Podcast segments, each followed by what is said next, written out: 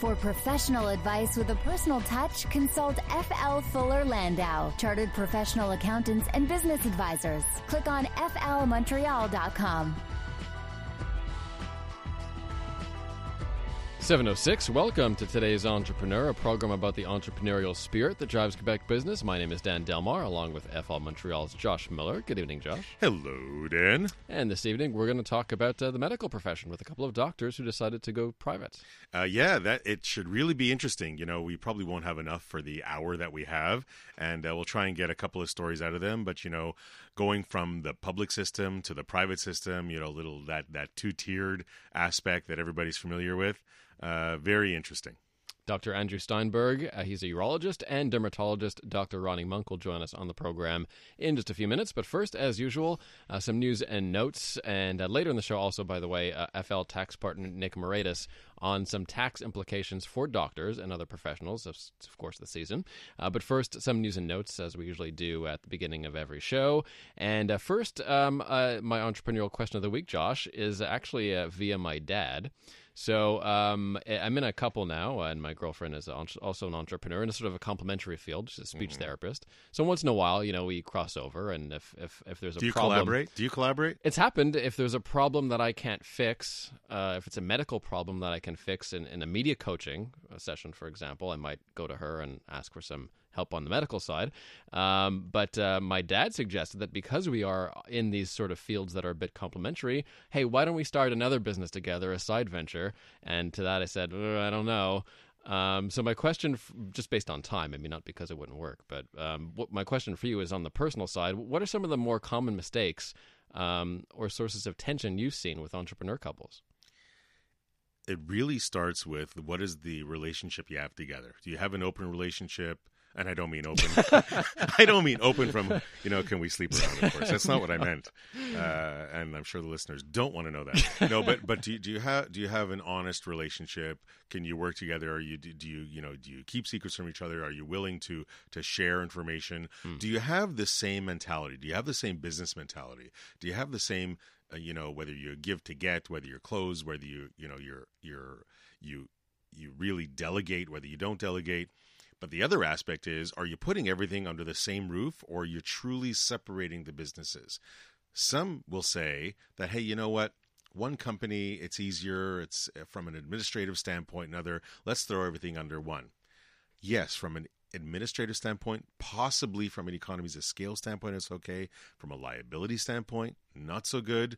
Uh, if one business tanks and the other one flourishes, uh, it's okay, you know, so losses will be absorbed by gains. But then are you creating animosity? Are you saying my business is doing better than yours?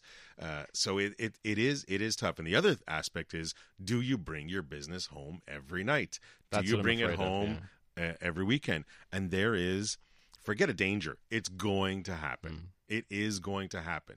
If you can live with that, if you don't mind taking a chance with that, great. If you can't live with that, don't start down that path. Or at least go into it and say, you know what, we're going to try it for three months. Works great. If we don't, we are putting blood on paper saying we're separating the business and not doing it again.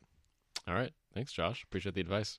Uh, also, news and notes of the week. Um, let's go to this story. This is the City of Montreal. Uh, they're going to uh, start throwing some money at local uh, startups here. $1.3 million. So it's a lot of money, but it's not a lot of money. They claim that there's hundreds of millions of dollars that are being brought to the economy by uh, startups, uh, people in the Quebec business world knows that Montreal is a huge startup community. Uh, we talk about tech all the time, whether it's artificial intelligence or, or, or what have you. We talk about all these different startups. Uh, every week we have a business that has has been around, yes, yeah, some for decades, but some for just a couple of years, which is in some in many respects pretty much a startup. So Montreal has said, you know what? Okay, we're going to put you know a million three into this.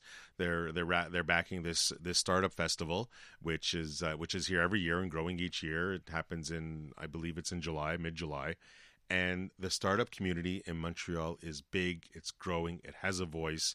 So I understand that aspect of it. Certainly from a Montreal uh, vantage point. But there was another article that was from a federal vantage point. And, you know, does Ottawa contribute to the business community to the startup community do they know that that that there is money in and the economy that is going to grow as a result And I would say yes, they're putting. they- They're also they're putting in a, a chunk of money. Uh, you know, three four billion dollars into into the economy from a from a startup standpoint. However, what are they not doing? That that it's it's not what they're doing so much as where they're not doing. And are they really creating laws or putting in rules regulations to retain talent? How many times have we heard we have great universities, we have great systems? Uh, look at the, look at McGill in the medical aspect. Great great venues, great universities that can pump out great doctors, but do they stay? That that's the question. How many times, Dan, have you heard or have you spoken about the brain drain from uh, whether it's Quebec, whether it's Canada? There's far more opportunity. The pay is greater, you know, south of the border, outside. And I'm not so sure the governments, whichever level of government you want to talk about, realize are doing anything about it.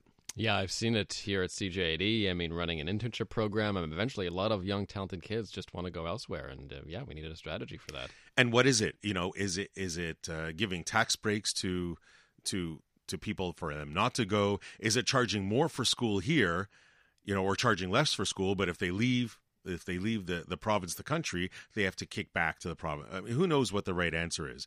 But there is definitely some type of brain drain that that is going to continue to happen, and especially, and we're going to talk about doctors. We're going to talk. You know, we spoke last week about, uh, or a couple of weeks ago, about doctors and how, uh, uh, or professionals and how there's with the changes in the CRA and the Bill Morneau aspect, and are they really attracting small businesses here? They're not, but it's so much more cheaper. Certainly with Donald Trump's tax reform down in the states, so they they've got to find ways to retain talent. Last uh, last time on the show, we talked we spoke about um, Juliette Chocolat, and now another Quebec-based uh, chocolate success story. and and and this one uh, you know it this story is really more and doesn't matter the name at the moment but this story is real about being vertical. This story is about two things. One is being vertical and one is giving a reason for somebody to walk into the store. We've said that a lot. Why walk into the store? Give me a reason to walk into the store.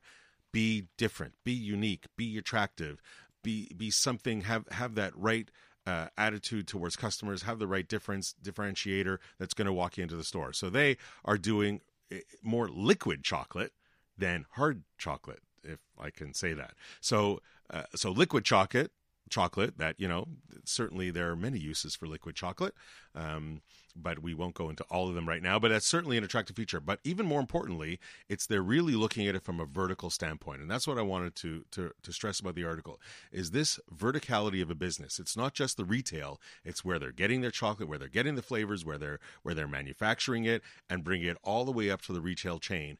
And that's really where you can make even more money than you would expect just from a retail perspective.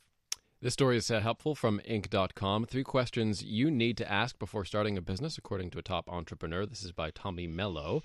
And uh, number one is how can we bring to the consumer a unique product or service? Sounds pretty obvious, but you know, and, and and really, it comes back to the previous story. It's what's the differentiator? It's not so much what that product is. It doesn't matter what, but it's how can it be slightly different? How can we get it to you? How can we be make it a little more unique? Uh, and I would say there's a lot of companies out there that want to over diversify, that want to be all things to all people. I say, you know what? If you can do that, great. But chances are, if you can do one thing superbly, man- magnificently, and do it phenomenally well, you're going to attract probably more people and create that niche for yourself. Number two is how can we bring this product or service to the consumer more economically? And again, it's not so much about the product or service. Everybody needs certain aspects, whatever it might be, but can they get it to you? you know, certainly in today's world where it's a lot online, it's it's a lot of competition. Uh, you know, go onto Amazon, eBay. There's so many areas that you can that you can get things a little cheaper. How can you bring it there more economically? But it's not just about the price itself. It's about everything that surrounds it. So yes, I can buy uh, a, a mouse for for less you know for less money somewhere. But if i get it and i it comes you know it's a it's a fantastic mouse and it comes with all these features and i don't have to think about other things i don't have to add on plugins or anything like that well then that is something that could be more interesting. And finally, how can we bring this product or service to the marketplace more conveniently? minimizing the pain points. It's all about minimizing pain points. If you you know don't struggle with buying something and it's so much easier just to click and purchase or walk in a store and purchase that's the key. Minimize your pain points get your product out there All right, we're going to talk about uh, doctors, professionals, and tax strategies for them later in the show. But first, we'll start by profiling urologist Dr. Andrew Steinberg and dermatologist Dr. Roni Munk. They are both up next on CJAD's Today's Entrepreneur.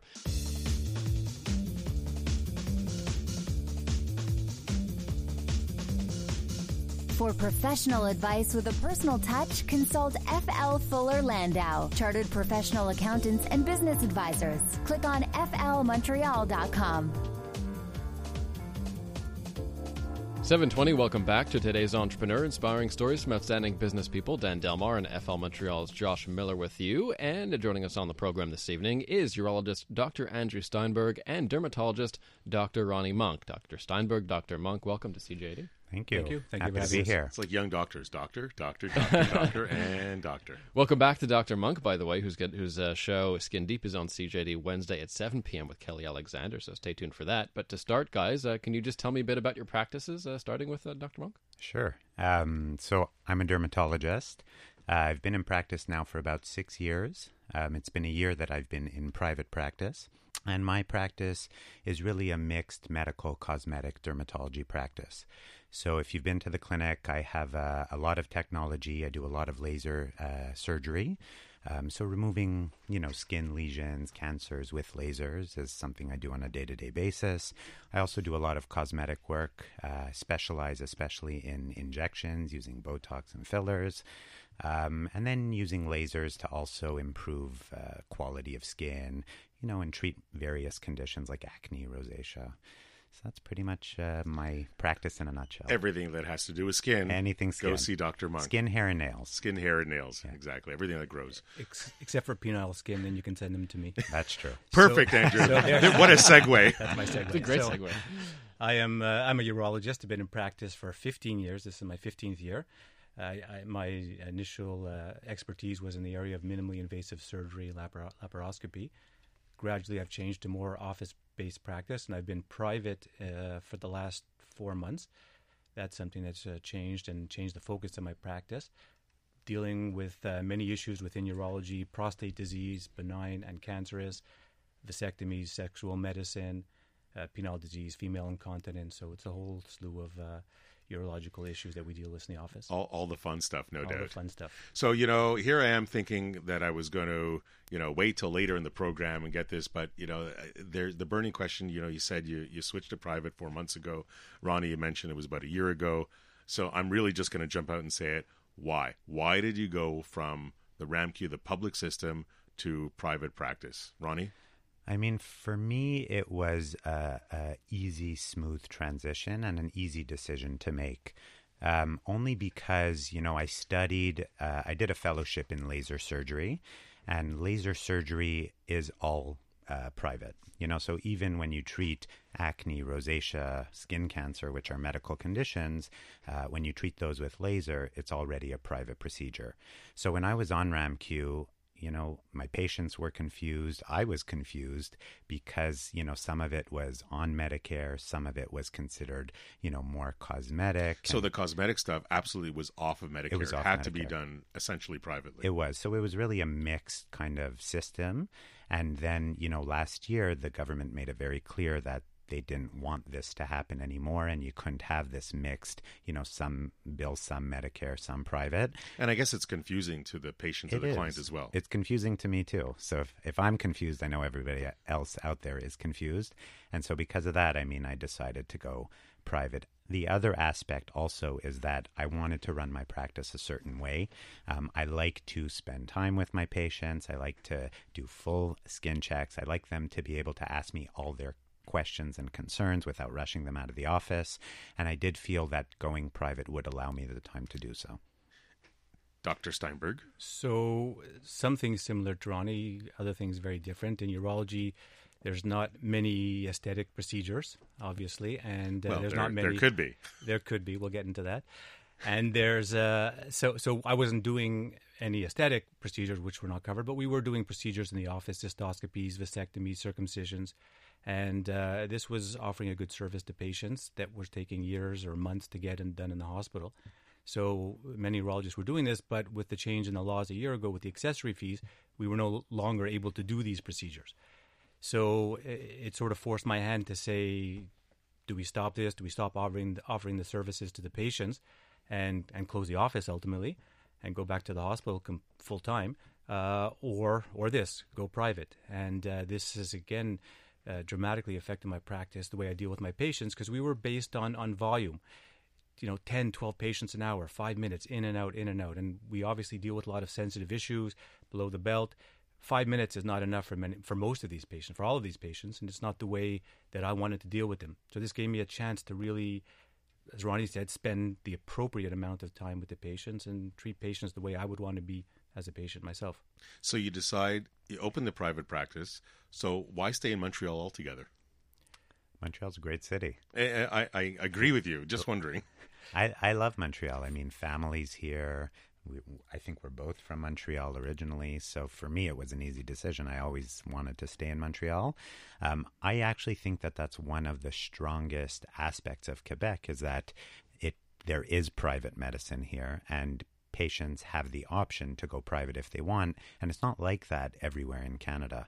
Um, I think Quebec is one of the most more liberal provinces at that, and I think it's a plus. So you think it, the two tier system works here? I do. I think, you know, obviously there have to be restrictions on it, um, which there are.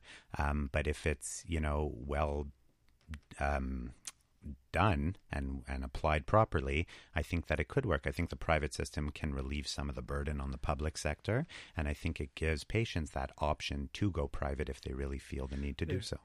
When you're when you're going into the private from the public sector, are you now starting to elaborate and think what other services, what other what other things can I do for patients that can go well beyond what I what I would have otherwise For done? sure, for sure, because I'm learning by the patients who are coming to see me why they're coming to see me, and a lot, uh, you know, they're not able to get GPs to get a referral to see the doctors, or they have certain problems that they want to elaborate on, which doesn't best fit the public system.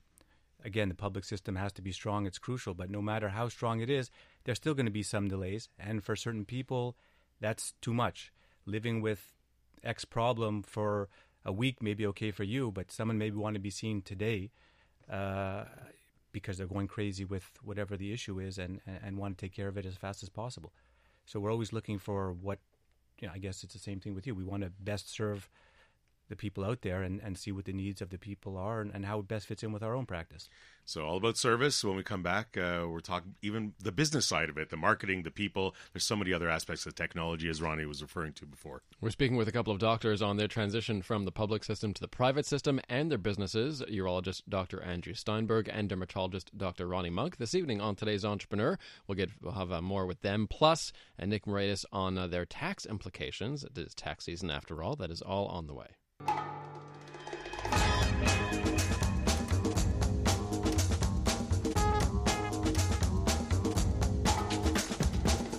For professional advice with a personal touch, consult FL Fuller Landau, Chartered Professional Accountants and Business Advisors. Click on flmontreal.com. Welcome back to today's Entrepreneur, a program about the entrepreneurial spirit that drives Quebec business. My name is Dan Delmar, along with FL Montreal's Josh Miller. And this evening, we're speaking with a couple of doctors who recently decided to go private urologist Dr. Andrew Steinberg and dermatologist Roni Munk. And uh, Mr. Munk, Dr. Munk, can be heard on CJD uh, coming up on Wednesday at 7 p.m. for the Skin Deep Show. And uh, guys, uh, let's start with, uh, with you, Dr. Steinberg. Why did you decide to go private? So it was a decision long, long, uh, long in the making. It, there was a back of my head that there was a, a need for this in in our medical system for sure. Uh, not easy to jump into it. It's sometimes a taboo subject. Uh, but we were doing procedures and, and, and certain things in the office that became impossible to do last year with some of the, the reforms in the healthcare system. It's, you know, it's, uh, the biggest one was the, the dropping of the accessory fees.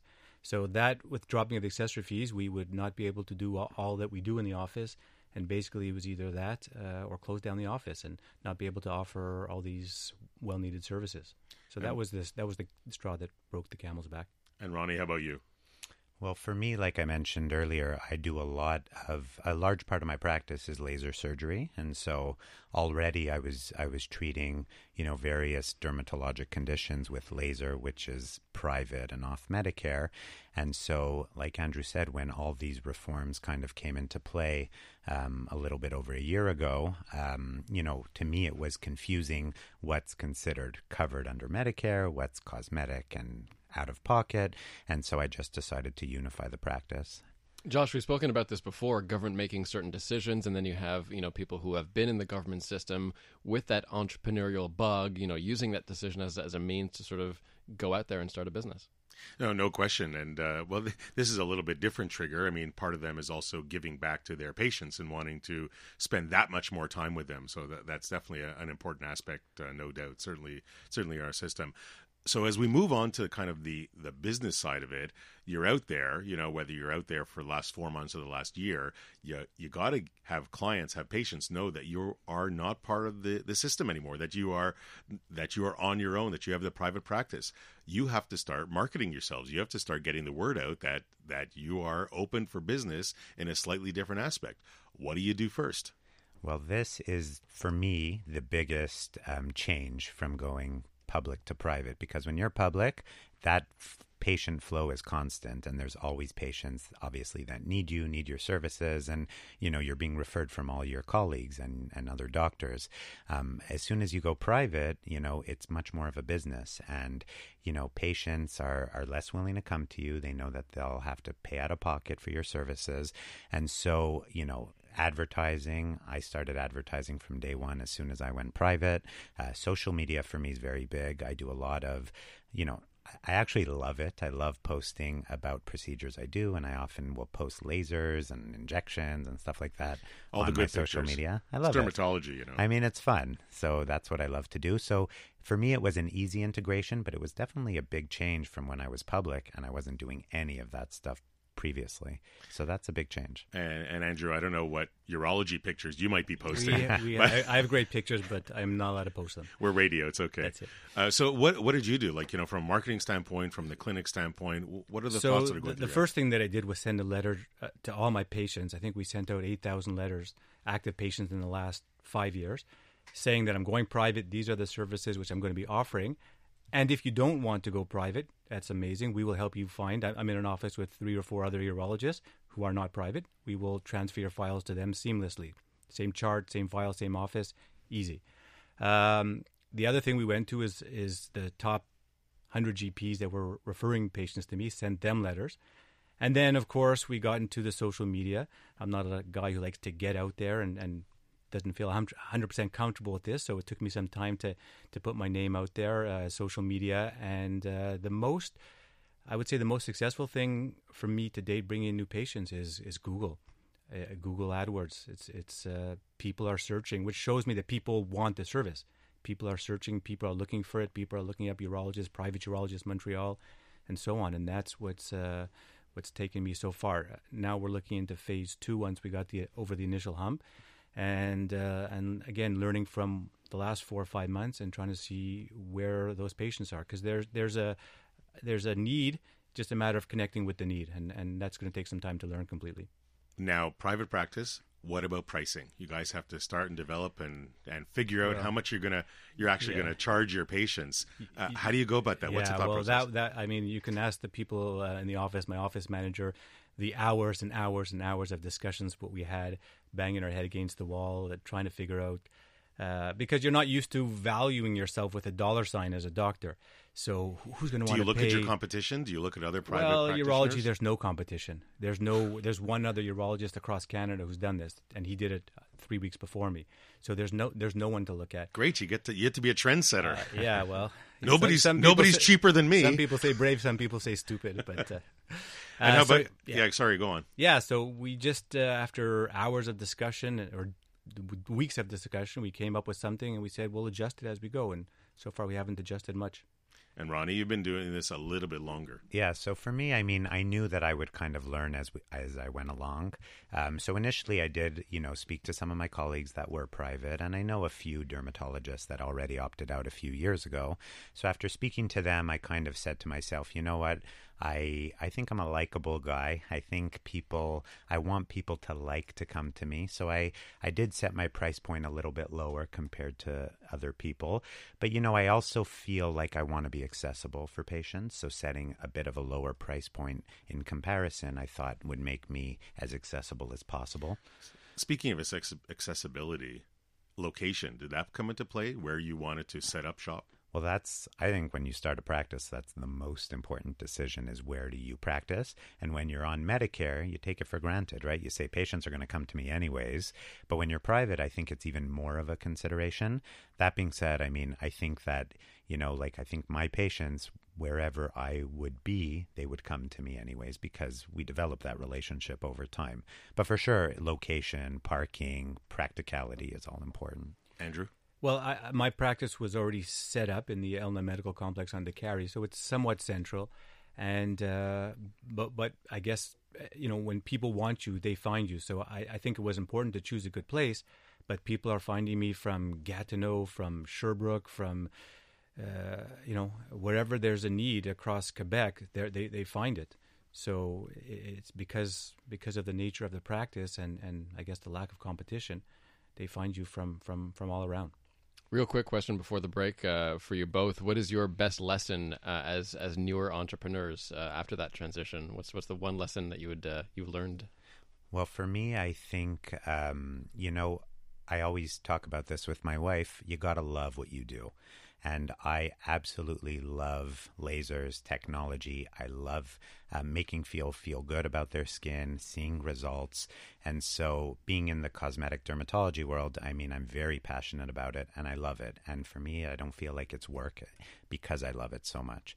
One other thing I just want to mention very quickly whether private or public, it's always about the patient. And I don't think that being private or public is as important as it is, you know, and I know myself and Andrew both feel this way. It's always about what's best for the patient, ultimately. Andrew, it's been a little newer, but do you have a quick uh, lesson learned at the moment that you want to share? Um, yeah, you got to have thick skin. Uh, because there are some naysayers out there. That's not the dermatologist talking, by that's, the way. That's, that's the urologist. you have to have thick skin on, on other areas.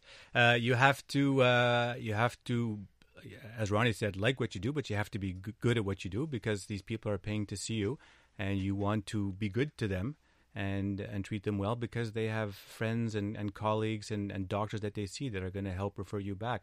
Word of mouth is super important at the end of the day. I mean, I've I've I've been okay for four months now, but as I keep on saying, four months down, twenty years to go.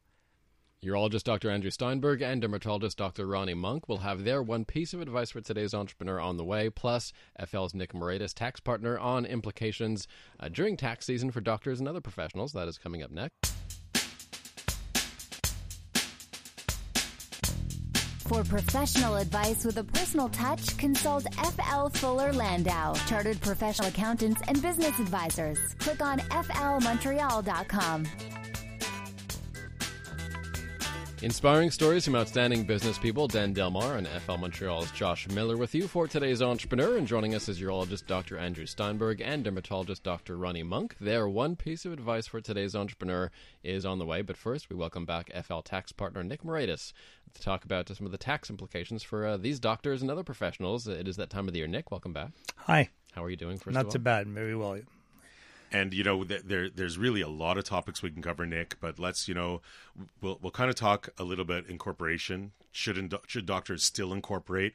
Uh, and you know, certainly from a tax standpoint, the income splitting rules are a little bit out the window. So you know, wherever you want to start, go right ahead. And when do I finish? Um, the three minutes.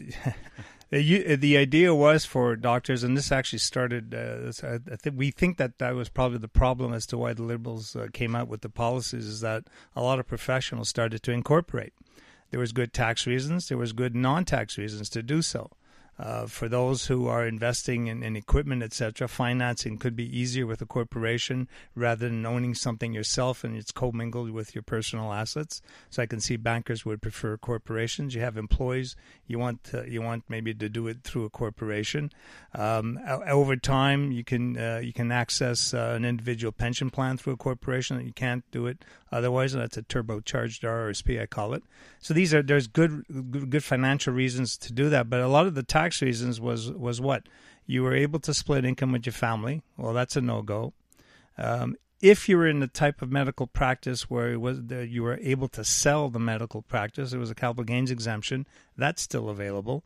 And the third thing uh, that you wanted to do is pay a lower level of tax um, f- for your total income what you need to live on, you will pay the, the regular, the full, uh, you know, 50 something percent tax that, that the government needs. But what you don't need to live on, you can defer and accumulate wealth in the corporation, which the government didn't like either.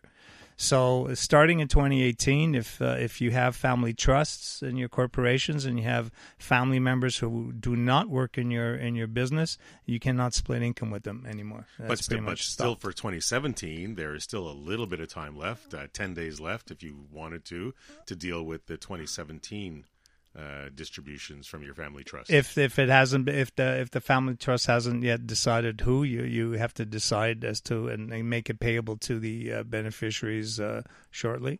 Um, the the now, if- what, now, what if your spouse was help, helping you or working that's that's it. So if your if if your spouse or, or child who's over uh, it was an adult child is working in the business, the government's basically said, listen, if you're doing if they're doing 20 hours a week on a constant basis uh, every every week, then they're considered to be contributing meaningfully to the business. You can you can pay them salary, you can pay them dividends. There isn't any of this income splitting issues.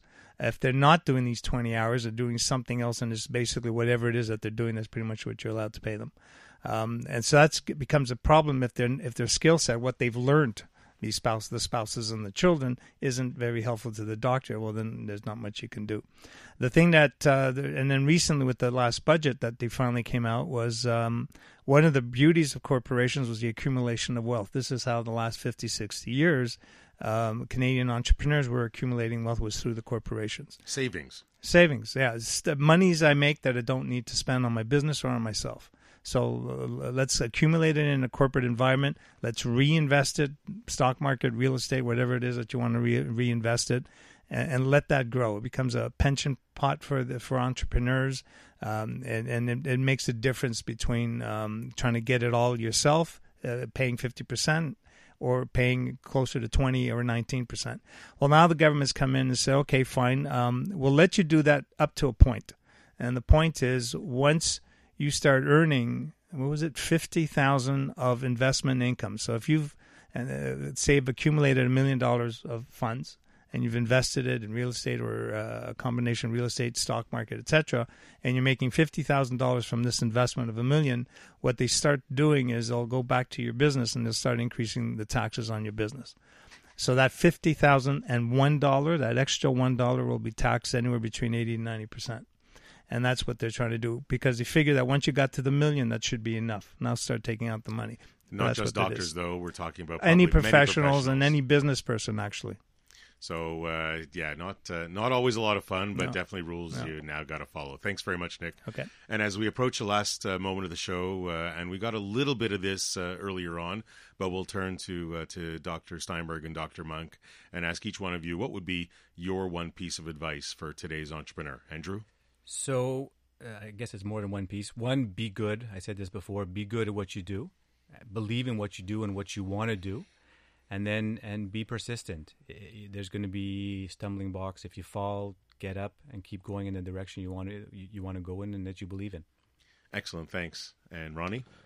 Um, I also said it before, but I'll repeat it. I think passion for me is number one. Um, if you're passionate about what you do, you really believe in it.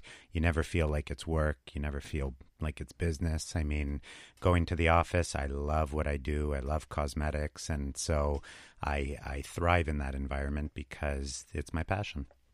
And uh, thanks very much, guys. And Dan, the quick takeaway that uh, that also Roni and Andrew said earlier is they really wanted to spend more time with their clients, their patients, and I think that that really revolves or associates with any business and not just not just doctors. So that's always a huge important factor for any entrepreneur. Urologist Dr. Andrew Steinberg and dermatologist Dr. Roni Munk, thank you both for joining us this evening. And a reminder to listen to Dr. Roni Munk and Skin Deep, which is coming up uh, Wednesday, 7 p.m. here on CJAD. Thanks to Nick Moraitis, tax partner at FL, and best of luck, guys, with this season, of course. Next week on the show, Josh, Bad monkey popcorn. should be fun. Some good snacking next Monday night at 7 here on CJAD. Good night.